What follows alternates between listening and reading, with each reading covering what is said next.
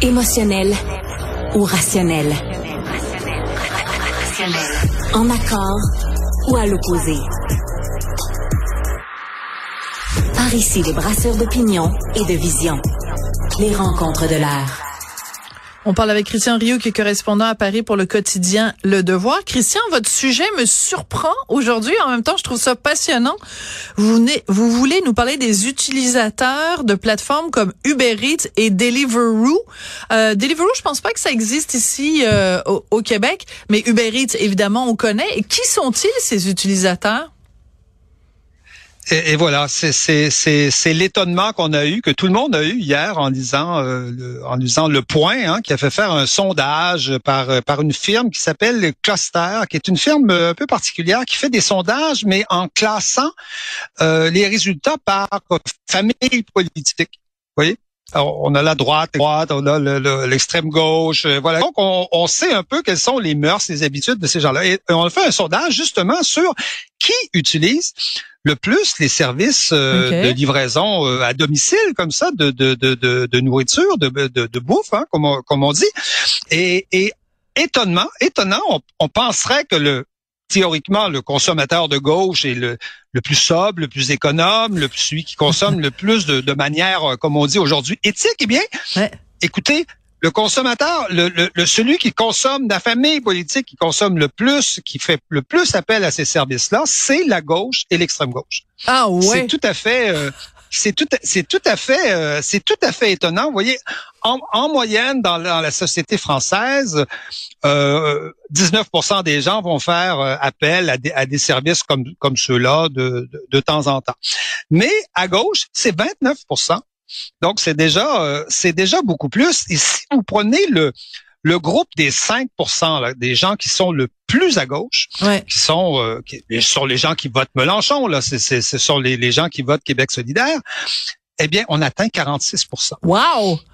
c'est c'est c'est c'est c'est tout à fait euh, c'est tout à fait fabuleux, c'est une c'est une c'est une découverte et c'est, c'est un étonnement parce que ces services-là sont par ailleurs très décrié par la gauche. C'est-à-dire que, euh, bon, en général, les Français, il y a 55% des Français qui considèrent que ce sont des, des services où euh, où on utilise, euh, des, on paie on paie des salaires absolument minables, des, des salaires de misère.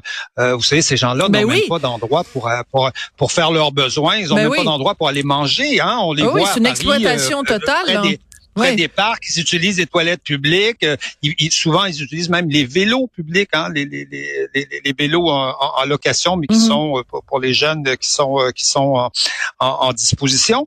Et c'est évidemment une main-d'œuvre étrangère, souvent et très très très souvent en France, une main-d'œuvre qui est des migrants illégaux, donc de, de gens dont on peut qu'on peut dont on peut faire à peu près à peu près n'importe quoi. Or, or c'est or c'est c'est à l'extrême gauche. Ben oui. dans, le programme de Jean, dans le programme de Jean-Luc Mélenchon, on parlait même de d'une économie de voyous, hein, d'un milieu voyou. C'est l'expression qu'on utilisait pour décrire cette euh, cette espèce de surexploitation euh, euh, qui, qui, qui fait qui, qui crée une espèce de lune peine prolétariat aujourd'hui. Mais c'est-à-dire qu'en fait, quand il disait voyou, il parlait des entreprises et pas évidemment des gens qui sont employés. D'accord. Non, des entreprises. D'accord. Mais c'est là que c'est là que la gauche ou l'extrême gauche est euh, bourrée de contradictions et c'est pour ça qu'on l'aime parce qu'elle nous offre des occasions de se de se réjouir quasiment quotidiennes. C'est-à-dire qu'elle est pétrie de contradictions entre euh, ce qu'elle prêche et ce qu'elle pratique. Absolument. Vous voyez, il y a je vous ai dit, 46% de ce 5% là de, de, gens les plus à gauche, qui sont souvent des étudiants, qui sont souvent des, des dans des milieux euh, relativement universitaires, par exemple, donc tout, à fait d'extrême gauche. 46 ont utilisé ces services-là, mais 63% quand vous leur posez la question, ils sont 63% à dire c'est horrible. C'est hein? c'est horrible cette exploitation-là des gens. oui, c'est les mêmes. très drôle.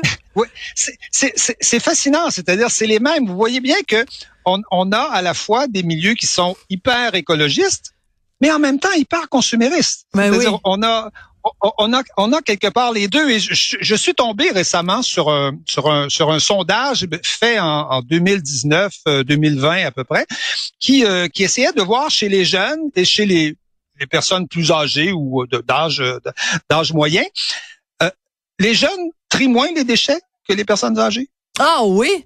Pourtant, ils n'arrêtent pas de nous enquiquiner avec ça. Absolument, absolument. C'est 64-80, vous voyez? 64-80 c'est très drôle. Euh, Mais d'ailleurs, si je peux me permettre, euh, Christian, il y avait eu une manifestation à un moment donné ici à Montréal quand avec Greta Thunberg et tout ça, et il y avait des gens, beaucoup de gens s'étaient amusés parce qu'après le passage de la, de la grande manifestation, de ce grand rassemblement, c'était rempli de bouteilles en plastique et de détritus qui jonchaient le Mont-Royal et tout ça.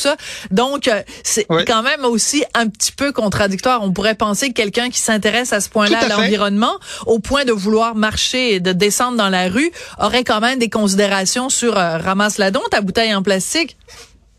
Oui, absolument. C'est-à-dire que euh, le, sondage dont je vous parlais, acheter des légumes frais, les personnes, les personnes plus âgées le font plus que les jeunes voyez, plus, que les jeunes se préoccupent moins de ça. Les emballages, par exemple. À Paris, régulièrement, je vois des personnes âgées arriver à l'épicerie avec leur boîte d'œufs vide.